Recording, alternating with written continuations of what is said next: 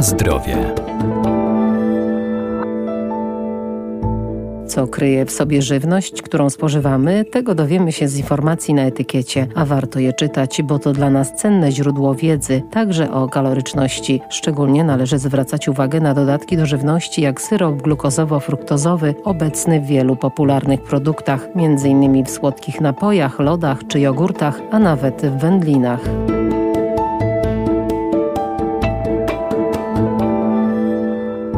Przy zakupie artykułów spożywczych nie powinniśmy się sugerować ilustracjami na opakowaniu czy też hasłami reklamowymi, ale na przykład ich składem. Powszechna dostępność dodatków do żywności sprawiła, że producenci coraz chętniej dodają je do swoich wyrobów. W ten sposób poprawiają ich smak czy wygląd, a także tuszują ubytki powstające w trakcie produkcji. Warto wystrzegać się tańszych zamienników cukru jak syrop glukozowo-fruktozowy, który może być przyczyną otyłości, prowadzić do nadciśnienia czy cukrzycy. Syrop glukozowo-fruktozowy uznawany jest za naturalny produkt, przy czym z uwagi na sposób jego otrzymywania nie można tak ściśle powiedzieć, że jest on naturalny. Profesor Ewa Solarska, Wydział Nauk o Żywności i Biotechnologii Uniwersytetu Przyrodniczego w Lublinie. Otrzymywany jest kukurydzy, ale kukurydza zawiera wyłącznie glukozę.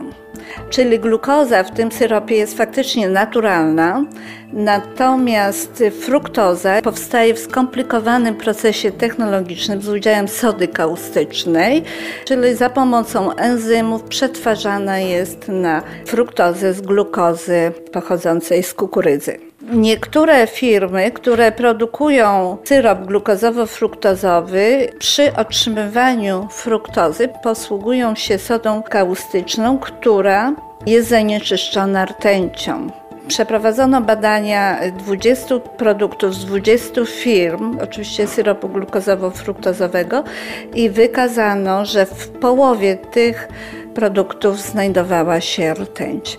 Czyli często syrop glukozowo-fruktozowy, w zależności od tego z jakiej firmy pochodzi, może być bardzo poważnym źródłem rtęci. A rtęć jest bardzo szkodliwa dla zdrowia człowieka. Na zdrowie.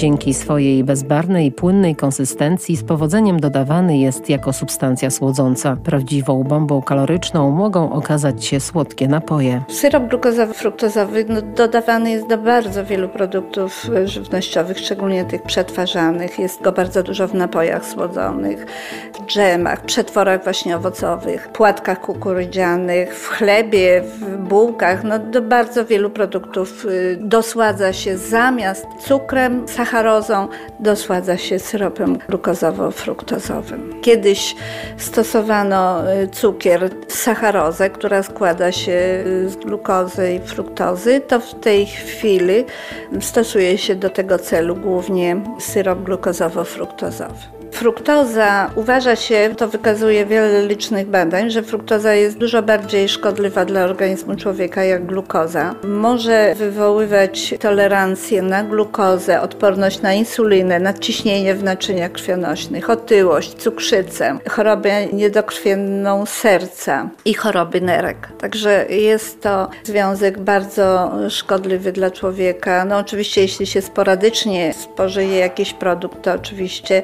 nie będzie będzie tej ciągłej ekspozycji organizmu na fruktozę, no to na pewno jakichś takich negatywnych, dużych zmian w organizmie nie spowoduje, ale przy ciągłym dostarczaniu do organizmu to na pewno y, te wymienione przeze mnie objawy mogą y, wystąpić. Dowiedziono również, że fruktoza pogarsza pamięć u ludzi. Przeprowadzono liczne badania na zwierzętach, które wyraźnie wykazują, że fruktoza ma takie działanie.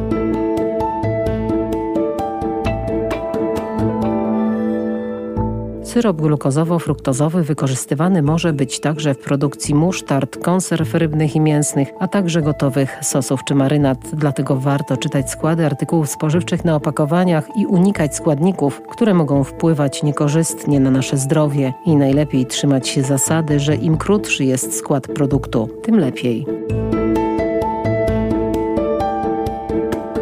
Na zdrowie.